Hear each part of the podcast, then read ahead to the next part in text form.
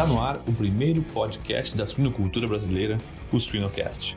A gente entende que na hora que os animais saem da creche e vão para o galpão de crescimento e terminação, a gente tem ali também um desafio muito grande, que de forma geral a gente tem estudado pouco. Você tem ali a mistura, fatalmente você vai ter mistura de animais né, no transporte, na ida deles, na ida dos lotes para o galpão de crescimento e terminação. Normalmente o galpão de crescimento e terminação ele tem um menor rigor né, no controle climático, então provavelmente é um ambiente mais hostil para o animal. É, de forma geral, a gente tem menos cuidado, você vai pensar menos em granulometria, em tecnologia, então a partir dali você acha que o animal vai bem de qualquer forma. Siga-nos nas redes sociais, YouTube e Spotify para ter acesso a conteúdo técnico atual, de qualidade, irreverente e gratuito. A IPRA é uma empresa farmacêutica multinacional focada na prevenção e no diagnóstico, utilizando a pesquisa e a inovação como base para seus conhecimentos e desenvolvendo produtos com excelência, credibilidade e otimismo. IPRA construindo imunidade para um mundo mais saudável.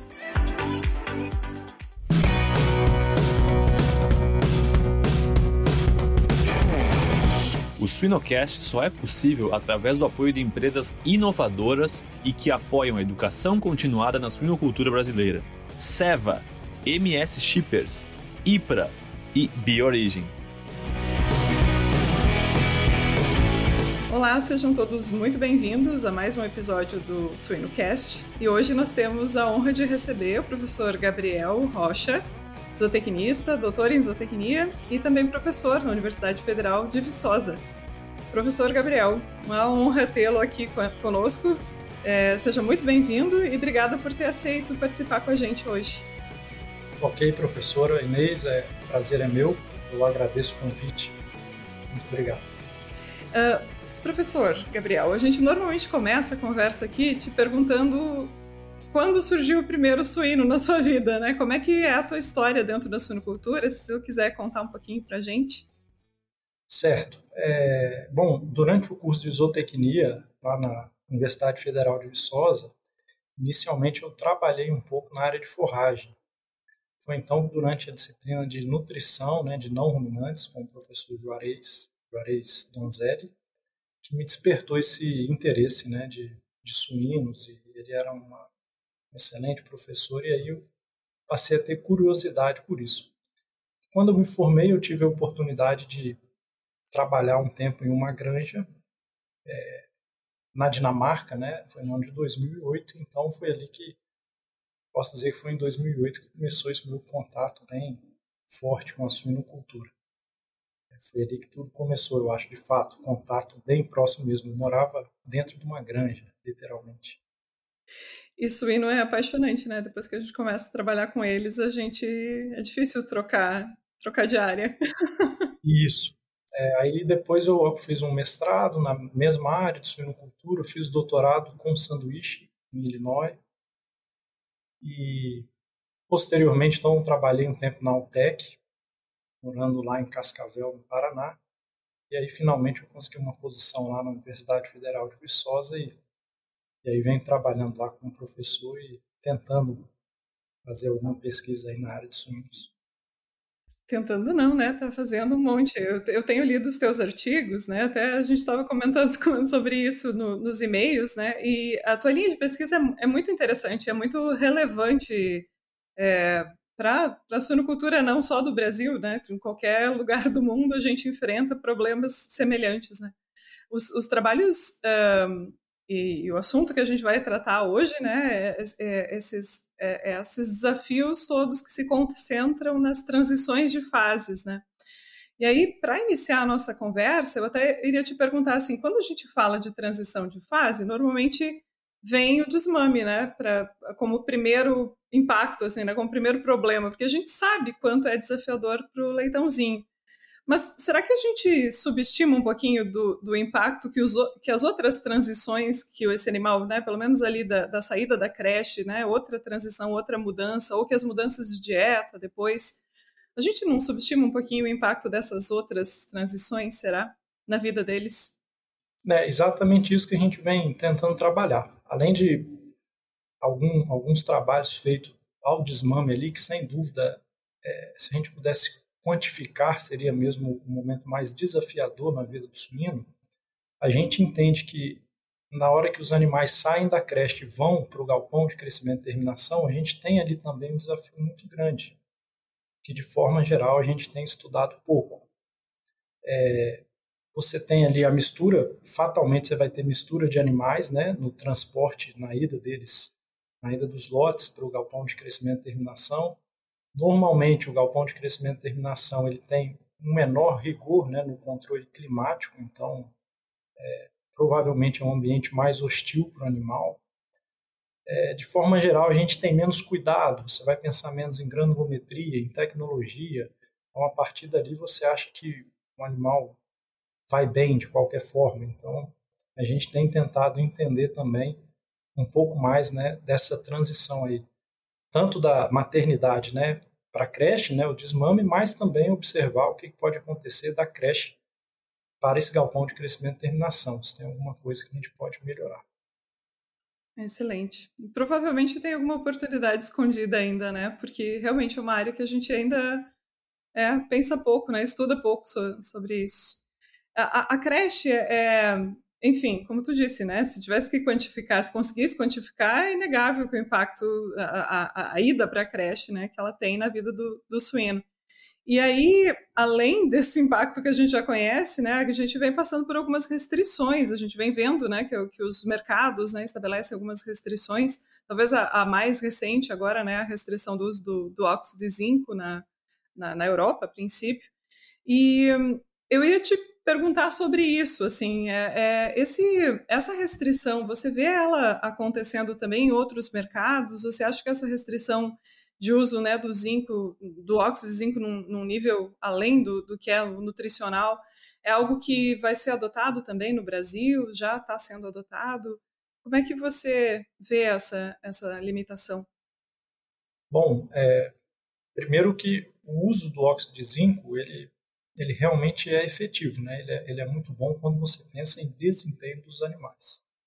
No entanto, agora em julho de 2022, né, vai ser proibido o uso do óxido de zinco pela União Europeia. Eu acredito que a maioria dos, dos países vão, vão acatar isso. Aí no Brasil, eu já tenho conhecimento de algumas empresas de nutrição ou essas cooperativas, que tem muitas aí no, no sul do país, já estão trabalhando sem o óxido de zinco em doses promotoras, né? Porque o uso dele em menor quantidade, quando você pensa na, na exigência nutricional do animal, que ali você ainda continua trabalhando. Mas é, em doses promotoras, certamente eu, eu, não tenho muita dúvida que nós vamos ter que nos adequar aí à, à, à retirada desse, desse aditivo, que é o óxido de zinco. E, e, o impacto dessa retirada é um impacto que, em algum momento, assim, é possível fazer uma comparação com a retirada dos promotores em geral, dos antimicrobianos, né, em geral, assim. Eu acho que por ser anterior esse debate né, dos antimicrobianos, a gente tem um pouco de preparo já para lidar com, com essa saída também do, do zinco, né, no sentido de já conhecer talvez algumas alternativas, é, aditivos, né, enfim, estratégias aí para tentar driblar um pouquinho a falta que esses, que esses promotores vão fazer quando a gente vai medir o desempenho do animal. É, sobre essas alternativas, que são muitas, né, eu, eu queria ouvir a tua opinião, professor, sobre sobre elas, assim, é, é, são tantas, né? Como decidir qual delas é a mais indicada num cenário específico? Qual, quais que vocês nos estudos têm percebido como mais efetivas ou mais promissoras, talvez, nesse cenário de, de retiradas aí? Certo, é, essa pergunta é bem interessante. Primeiramente, eu acho que as tecnologias é, são similares àquelas que a gente lançou mão para a retirada do antibiótico como promotor de crescimento. Então, eu acho que é, passa pelo mesmo trabalho. Agora, certamente a, a, pergunta que, especialmente as empresas fazem, né, é, os granjeiros, eles, ah, mas se eu for usar só aditivos na minha ração, não sobra espaço para nada, né? Como é que eu vou usar tudo isso? Então, eles sempre querem saber qual é o melhor, né?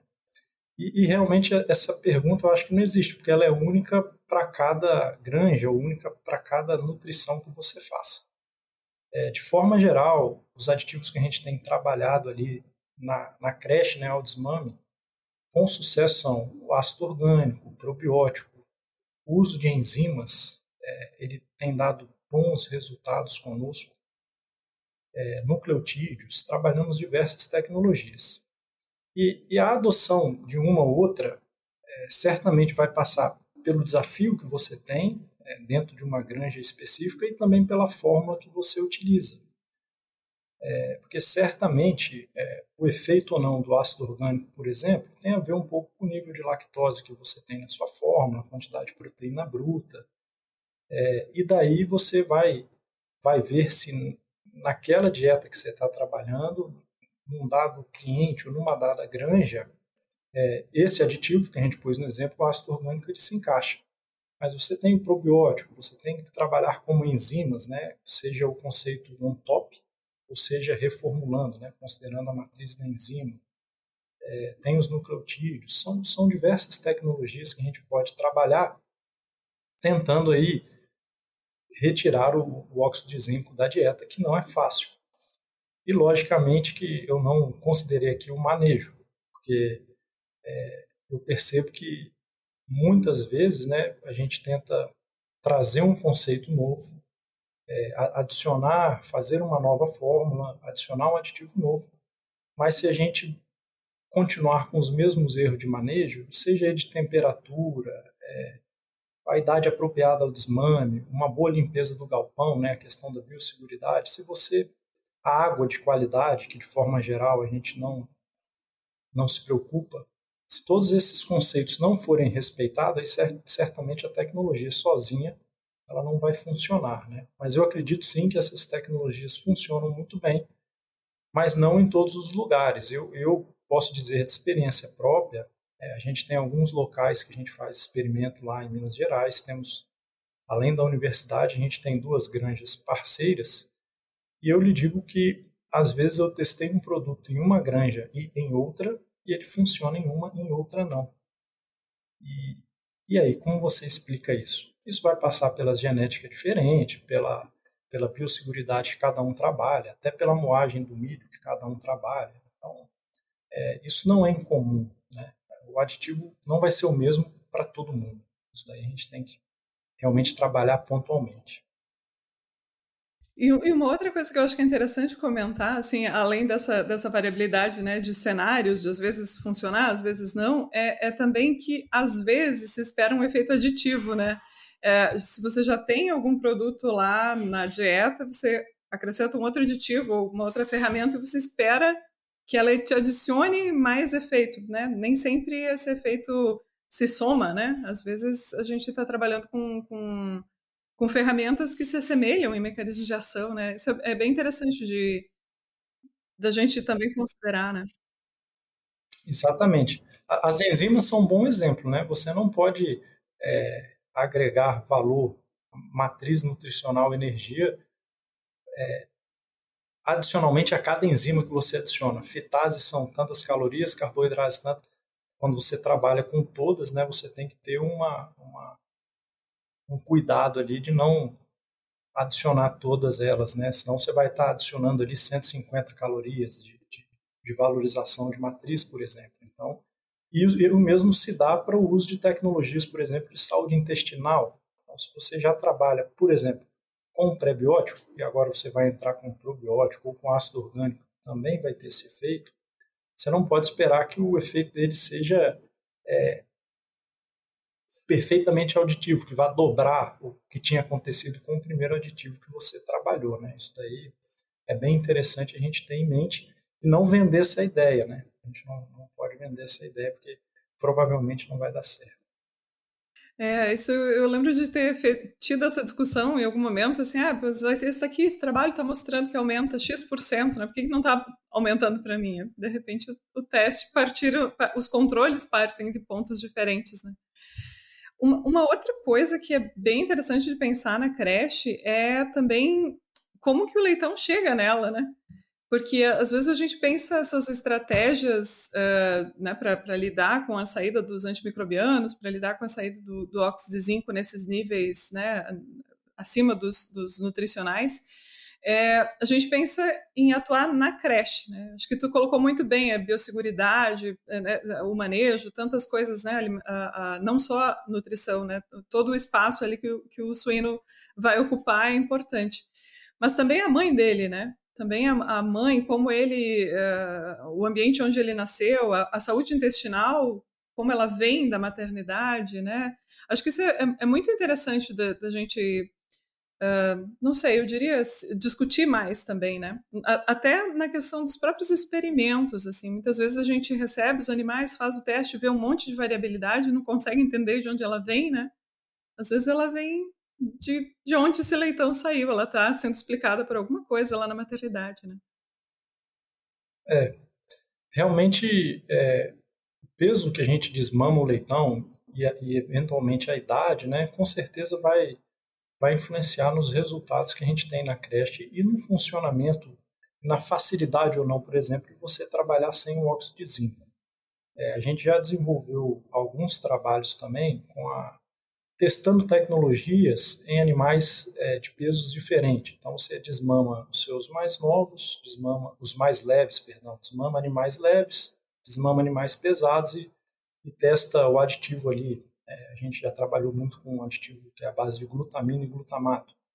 E você percebe claramente que o efeito é diferente nos animais mais leves e nos animais mais pesados. Então, sem dúvidas, né, se você conseguir nutrir melhor lá na gestação, ter melhores cuidados na lactação e, eventualmente, trazer um leitão um pouco mais pesado para a creche, se a gente voltar no início da pergunta, né, que é a retirada do óxido de zinco da dieta, fatalmente vai ser mais fácil retirar o óxido de zinco da dieta se você desmamar animais mais pesados, né, isso daí, e mais uniformes. A uniformidade também é muito interessante, já que as creches vão ter ali às vezes 50 animais na mesma baia. Então, a uniformidade, sem dúvida, é um ponto positivo aí no desmame. É, muito.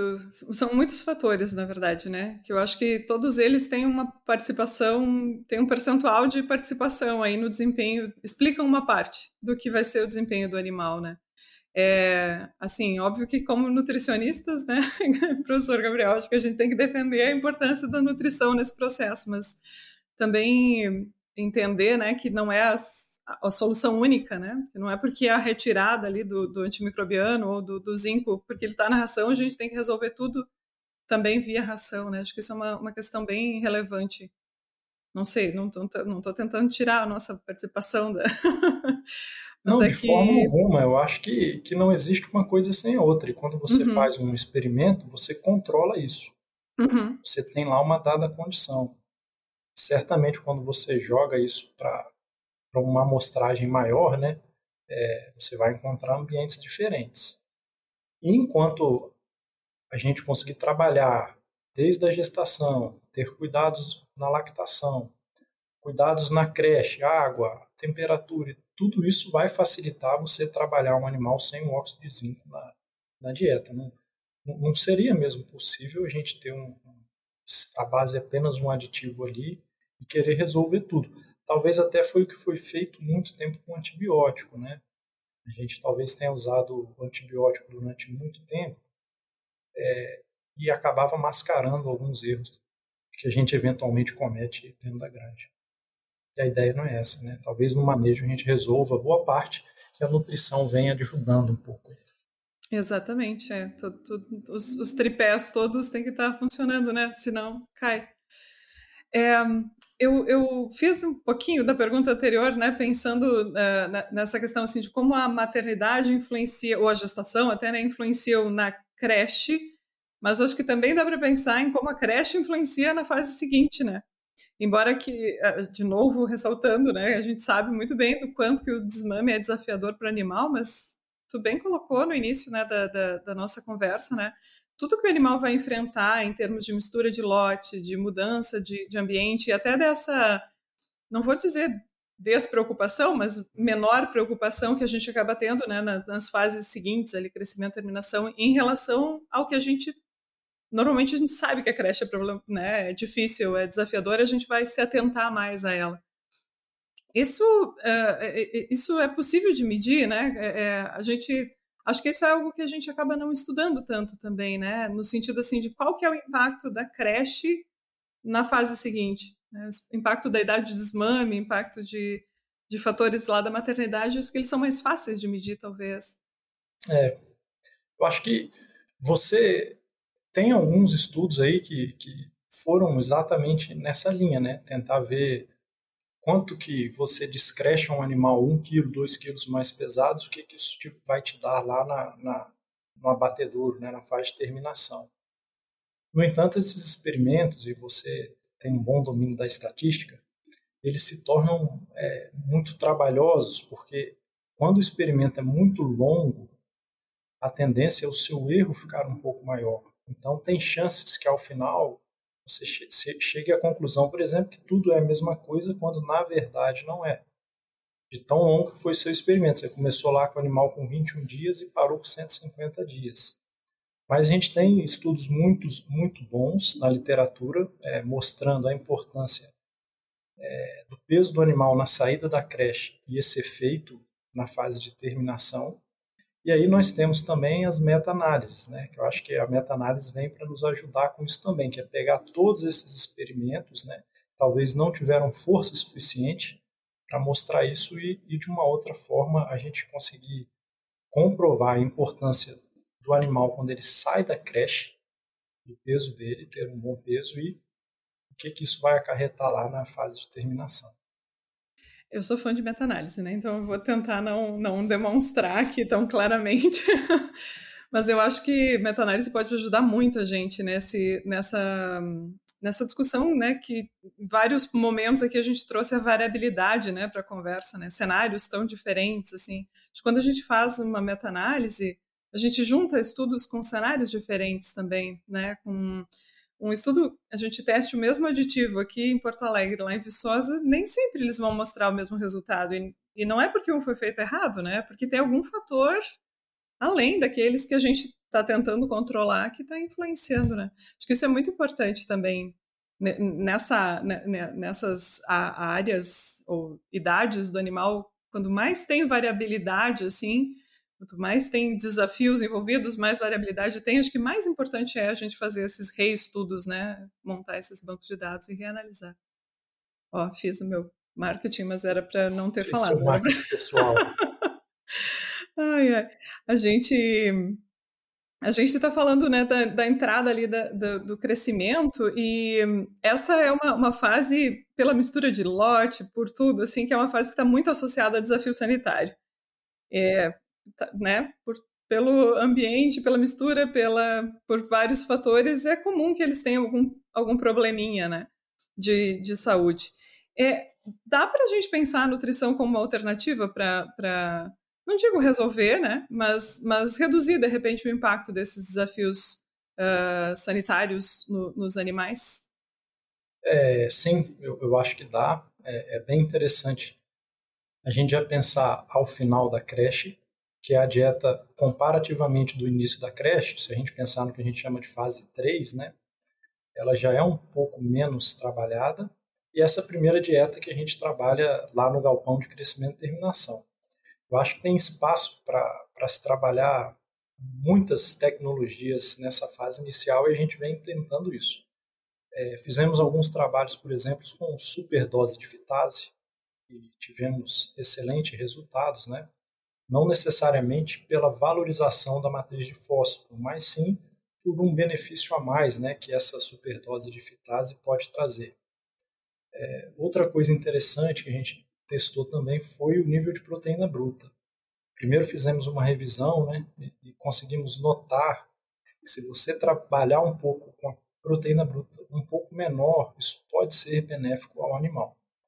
Curiosamente, se for muito baixa, é, você começa a ter uns problemas de desempenho ainda a ser descoberto, né? Eventualmente, mesmo suplementando os aminoácidos essenciais, com proteína bruta muito baixa ali no início do crescimento, você pode não ter bons resultados. Mas é, reduzir um pouco trabalhando ali a valina e outros aminoácidos também tem dado bons resultados no início da creche, nesse momento que a gente está comentando, né, que o animal foi transportado de um galpão para outro, um galpão que agora provavelmente não é aclimatizado, né, é um diferente tipo de comedouro, outro tipo de bebedouro, novos pares dentro da baia, e enfim, então é, é uma área que a gente pode trabalhar e que de forma geral é, o uso de antibiótico nessa fase também costuma ser muito alto, porque você vai acabar trabalhando ele de forma preventiva. É normal que isso seja feito porque é, muitas vezes o suinocultor ele já tem conhecimento das dificuldades que ele vai ter nesse início, das doenças que ele terá, seja respiratório, seja entérica, e aí ele acaba trabalhando preventivamente com o antibiótico, que é uma outra linha que a gente está tentando entender também, né? É, o que, que, pode ser feito aí, essas questões de trabalhar com enzimas, trabalhar com aminoácidos, é, menor proteína bruta, o que, que a gente poderia manejar ali nessa primeira dieta para reduzir um pouco o uso de antibiótico e também para melhorar o desempenho do animal, é o que a gente vem tentando fazer também. No caso dos aminoácidos, é, é, uma, é uma área que particularmente me interessa bastante. Assim, eu já tentei, já, já, já tentei estudar mais a respeito, acho que preciso estudar muito mais, mas é, é bastante, ah, eu diria até fascinante, assim, né? Entender como que, como que existe essa relação de funcionalidade, né? Que esses aminoácidos podem ajudar o animal a lidar desafios entéricos, por exemplo, mas não só entéricos, né? Se a gente for pensar os sistemas todos do animal, eles são todos correlacionados e né, a gente não separa caixinhas dentro do, do animal. É, é, saúde é, é, um todo nele. E essa parte de, de aminoácidos, é, é, ela é curiosa também, né? Porque ela tem, tem, tem, tem eu diria, não existe uma padronização tão grande nos estudos, né? Dá para fazer vários testes diferentes. A gente pode testar o aminoácido, as doses de um aminoácido só, de vários aminoácidos combinados. A gente pode testar durante o, o impacto ali do desafio sanitário, antes ou depois, né? Como uma tentativa de, de recuperação, né? Do, do animal. É, eu queria saber a tua opinião. Assim, eu sei que você já tem vários testes, né? Vários artigos publicados nesta linha. É, onde é que a gente está com essas pesquisas e qual é a tua opinião sobre né? suplementar vários aminoácidos, alguns? É, quando? Eu, eu, entendo assim, primeiro eu também acho fascinante, né, você poder trabalhar aí com aminoácidos industriais, né, é uma tecnologia começou acho que nos anos 50, se não me engano, nos anos 60, na época não era viável, né, e hoje nós temos a chance aí de baixar bem a proteína bruta e entrar com esses aminoácidos industriais aí, é, que além da questão de saúde, eventualmente pode trazer algum benefício é, de viabilidade econômica, né, em função da variação dos preços.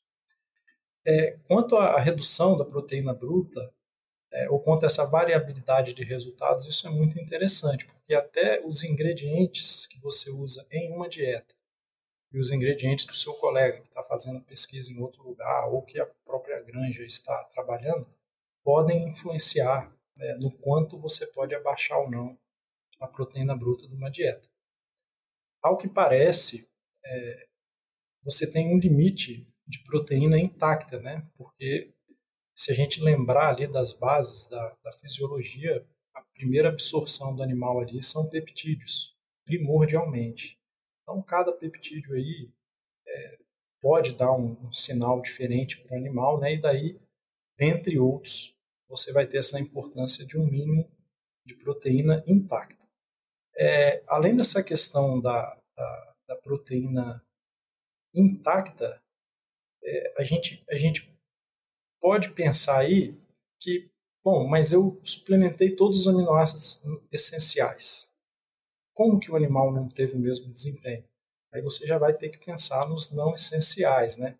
Será que a quantidade de nitrogênio que tem na ração foi suficiente para ele, para ele é, produzir os próprios aminoácidos não essenciais? Então, por isso que é, é uma coisa muito grandiosa. Então, eu acho que essa questão de trabalhar com proteína bruta reduzida, trabalhar com os aminoácidos essenciais, trabalhar com níveis acima de aminoácidos essenciais. Às vezes, se você suplementar ali uma treonina, metionina, eles podem ter além da função nutricional, eles podem ter uma função é, que a gente chama de uma coisa mais funcional, né? É um ingrediente funcional na dieta. Então não é só a nutrição, tem uma função a mais. Então tem muito espaço aí para estudar a redução de proteína bruta e, e a suplementação desses aminoácidos, sejam eles essenciais ou não essenciais. Ah, tem bastante, dá para chamar mais gente para a área, né? É, a metionina, eu acho que talvez, eu não sei, talvez eu esteja falando algo errado, mas é, acho que eu, eu, acabei estudando bastante de, de micotoxina por um tempo da minha vida, e eu acho que por isso eu acabei lendo mais trabalho sobre a metionina, né? Mas é interessante que hoje é, vários outros aminoácidos têm essas, essas funcionalidades mais conhecidas. Né? Acho que a metionina ela é mais não sei, antiga, até da medicina humana, né? Tem, tem, se, se conhece a, a, a, ação ali, né? De, de proteção hepática, enfim. E, mas eh, tem, tem vários outros aminoácidos, né? Tem, tem pools de aminoácidos, né? Tem... Sim, alguns estudos demonstram que talvez se você trabalhar suplementando o triptofano um pouco acima, a própria treonina que a gente já falou, a glutamina que é o não essencial, a arginina, então é, você tem diversos trabalhos mostrando, sim, você pode baixar a proteína bruta um pouco, ou às vezes até na proteína bruta normal, suplementando um pouco mais desses aminoácidos, eles acabam tendo uma funcionalidade ali que tragam benefícios é, para o animal. De forma geral, esses estudos são feitos na creche, até por uma questão de, é, de logística, de, de manejo, fica mais fácil, você também faz pesquisa, é mais fácil trabalhar. Mas eu acredito que esses conceitos a gente pode trazê-los também para o início da, da fase de crescimento e terminação. Eu, eu, também acredito nisso. é, e é interessante, né? Porque às vezes a gente fala assim, ah, a suplementação de um, de um aminoácido, né? Eu sei, o termo está correto, mas é, uma vez uma pessoa me, me chamou a atenção é, para um outro fator é que, de repente, assim, a gente está aplicando a exigência, o padrão ali de, de proteína ideal, né? Que a gente conhece de exigência nutricional, mas que a gente determinou em animais saudáveis, né? A gente está aplicando ele em animais que estão vivendo um, algo além do só o crescimento, só a manutenção do, do seu organismo. Né? Então, talvez eles tenham, na verdade, a gente né, está suplementando, mas talvez a gente esteja atendendo a exigência, né? mesmo dos não essenciais, à medida em que, de repente, eles podem ser, em algum momento, essenciais. Isso. Né? É. é. bem, é bem complexo, mas é bem é, interessante. É, tem alguns que trabalham com o conceito de proteína bruta ideal dinâmica, né? É. é. Dinâmica porque se o animal estiver no calor, ela pode ser uma, se ele tiver um problema respiratório é outra. Então, cai exatamente nesse exemplo que você deu, né? A gente tem as, as exigências dos animais, né? Em um, em um dado ambiente, né? Animais, inclusive, inclusive da média de um plantel, que normalmente você pega os animais mais próximos à média quando você testa, mas eventualmente com o desafio de uma granja, é, a exigência desses aminoácidos podem ser um pouco diferenciadas, um pouco para cima, ou enfim, são diferentes. Não é incomum que isso seja, seja um fato. Né? É, posso fazer uma pergunta que é difícil de responder? Eu não sei a resposta, vou fazer ela. que já me fizeram, eu não sei. É, o desafio aumenta a exigência ou diminui a exigência do, do animal, né? Porque ele, ele come menos, talvez mas a gente precise menos. densar na dieta, mas ele ganha menos. então ele tem né, funções diferentes ali para os aminoácidos. Tem linhas diferentes de pensamento sobre isso. Tu, tu, onde você gosta de, de onde você prefere uh, uh, acreditar mais, assim, num aumento de exigência ou numa redução de exigência pelo fato de reduzir também o crescimento dos animais? É, eu não sei. Aí, aí a gente passa por um outro conceito, é que a gente faz as dietas com porcentagem de ingredientes. Então, vamos dizer, você formula uma dieta lá no início da fase de crescimento com um pouco percentual de lisina digestível e os outros aminoácidos vêm em função desse. Só que, se a gente for pensar no animal desafiado, talvez a gente tenha que trabalhar o consumo em gramas por dia. Porque provavelmente, né, se esse animal estiver doente, talvez ele coma menos. Então, é, desculpe a, a, resposta não ser tão direta, mas não vai ser tão fácil. Eu acredito é, é que a, a exigência percentual, talvez, da dieta ela aumente, porque talvez o animal estará comendo um pouco menos. Então, isso, talvez isso já possa nos guiar, né? Mas certamente ela é diferenciada, que é o que você pôs na, na pergunta passada, né? É, certamente essa, essa exigência vai ser diferenciada, já que você vai ter uma ativação um pouco maior do sistema imune, lutando contra um problema respiratório, um problema entérico. Então, essa exigência vai ser diferenciada de metionina, triptofano, treonina. Se pensar no entérico, a treonina ali tem um grande consumo no sistema intestinal. Então, como que isso acontece? Mas, de fato, o animal come menos. Então, eu acho que essa também a gente não vai ter resposta para nossa sorte, então a gente continua estudando, né? Ah, é. Vamos olhar o lado positivo, né? A gente vai ter várias perguntas. Aí a gente responde uma pergunta, gera outra, e assim a gente tem, tem bastante material para pesquisar. Isso. E eu, eu, eu te fiz essa pergunta porque já me fizeram ela, e eu, e eu realmente eu, é, eu acho que essa a, a, a, resposta anterior, você falou uma palavra que é interessante, assim, eu acho que eu até vou anotar ela e vou usar assim mais para frente, que é dinâmico, né? É dinâmico, são, são momentos diferentes, são formas diferentes, inclusive, né, da gente expressar ali a exigência do animal, bem, bem interessante de... Eu gosto de pensar sobre isso, não que eu saiba a resposta. Mas... e um, uma linha de, de, pesquisa também que eu tenho percebido, assim, nas, em algumas publicações, é o momento da, da, da gente tentar atuar, né, nesse desafio, né. Algumas pesquisas mostram que a gente sabendo que vai existir um desafio, a gente poderia prevenir esse desafio de alguma maneira tentando fortalecer o sistema imune do, do, do animal, né? uma, uma, uma, suplementação prévia ao desafio sanitário. Claro que isso né, é difícil, assim, durante o período de crescimento e terminação, você não vai saber exatamente quando ele vai ficar doente, mas as transições podem dar uma boa dica de quando vai acontecer algum problema. Você acredita que isso é uma, uma alternativa, assim, que é, que é uma estratégia que a gente possa também, uh, não sei, considerar para o futuro? Sim, é, eu acredito e inclusive eu pretendo fazer alguns experimentos justamente na, naquela fase final da creche, que eu chamei da fase 3, que talvez vale dos 40 aos 60 dias, é, para tentar entender, por exemplo, né, se eu fizer uma, uma suplementação, vamos pensar em vitaminas, que a gente pensa em tudo, tá? Se eu fizer um, uma superdose de vitamina ali nesses dias, é, será que isso facilita para o animal quando ele entra no galpão de crescimento e terminação? Porque se a gente pensar numa lógica bem simplista, essa é a nossa realidade do ser humano, né? Quando eu estou me alimentando melhor, quando eu estou mais saudável, eu tendo a não adoecer, mesmo que os meus pares adoeçam, né? Então, nessa mesma lógica, talvez se a gente é, pensar preventivamente, né? E, e as granjas ela tem os históricos dela. Então, se você puder pensar preventivamente, ah, então se eu der uma fortalecida aqui, por exemplo, nesse exemplo que eu estou dando, na fase final da creche, ou fazer lá uma superdosagem de vitamina. Que efeito isso dá ali nos primeiros dias, né? naquela primeira semana, segunda semana de adaptação no galpão de, de crescimento e terminação? Eu acho isso bem razoável de se pensar e, e tem um bom fundamento teórico.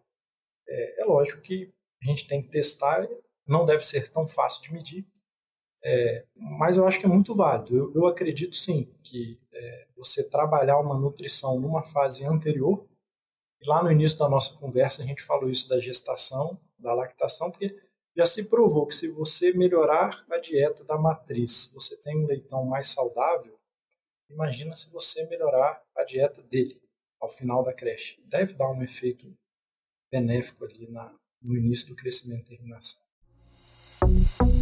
Já pensou estar no top 1% da suinocultura? Acesse academiasuina.com.br e invista no seu conhecimento. Ah, muito interessante isso. É, eu, eu também acho que deve dar um trabalhão testar. Não é o tipo de delineamento mais fácil de, de montar, né? Mas é, é algo bem, bem te, teoricamente muito correto, né? Eu acho que faz todo sentido teórico, assim. E, e tem alguns estudos mostrando, né? Só que tem tantas coisas diferentes para suplementar, tantas, né, tantos tra tratamentos que a gente pode montar e testar, né? A gente fez um, um estudo aqui com. Eu estou voltando na maternidade, né? Mas a gente. É, tu colocou, né? Quanto a, a dieta da, da, mãe influencia no, no, filhote. E era. A gente trouxe leitõezinhos de uma granja que a gente estava fazendo um outro projeto e foi fazer um outro projeto aqui na universidade de uh, digestibilidade. E a ideia nem era montar um fatorial, mas aí a gente sabia a origem dos leitõezinhos, a gente colocou no modelo também, né? Uh, que dieta a mãe tinha recebido. E o efeito era maior no que a mãe tinha recebido do que naquele aditivo que a gente estava testando ali na, na creche. Né? É, é, é, muito interessante isso, né? Porque o, o, tempo que o animal tem de se preparar para aquele desafio, né? Quanto você consegue aproveitar desse, desse tempo prévio. O desafio, a hora que ele está instalado, de repente você já não tem. Né? Você pode colocar a melhor dieta do mundo, se o leitãozinho não quiser comer, né? É, vai ficar muito curativo, né? Você... Exato, é. É. Se você puder trabalhar anteriormente, e eu acho que esse é o conceito. Então você vai ter que integrar ali o manejo, nutrição, histórico, tudo isso vai. Se a gente voltar de novo lá na retirada do óxido de zinco, né? Se você trabalhar isso tudo, é, provavelmente facilita ali a, a retirada deste aditivo ou a melhoria do desempenho do animal. Enfim, essa, essa é sim uma área que eu pretendo, eu já desenhei na minha cabeça alguns experimentos, mas ainda não, não consegui executar, porque não é tão fácil, né? Porque no fim você tem que provar ali se sua metodologia foi, é. foi correta. Mas é interessante, na minha ideia, pensar no fim da creche e ver o que acontece ali na, na, no início do crescimento e terminação. É muito, muito bacana, muito bacana. Eu espero que tu consiga fazer os experimentos, que eu já estou ansiosa para saber os resultados. eu acho que é, esse talvez seja o mal da gente gostar muito do que a gente faz, né? A gente está fazendo dois experimentos, já está pensando em mais dois, já tem mais outras perguntas e termina analisando um, um experimento já pensando nos próximos, assim, né? No fundo, é positivo, mas a gente não para nunca. É. Tem sempre alguma pergunta ali rondando a cabeça da gente. Coisa boa. Professor Gabriel, eu tomei um tempinho da tua vida aqui, alguns minutos roubados, mas eu tenho certeza que deixaram um monte de, de conhecimento aqui para quem nos ouvir.